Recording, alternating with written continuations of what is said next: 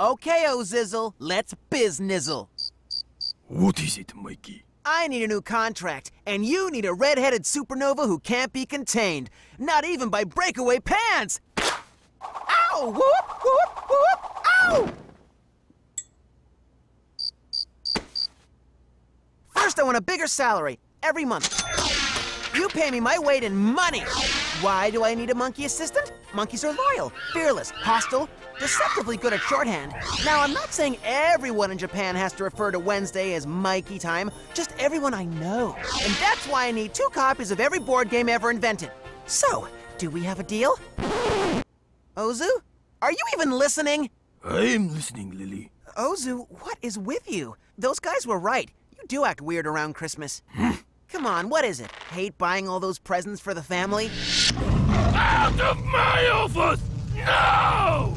What? What about my contract? You're just gonna let a great actor walk away from the show? You are not a great actor. You're in the right place at the right time. You won a contest, period. I think I'll be going now.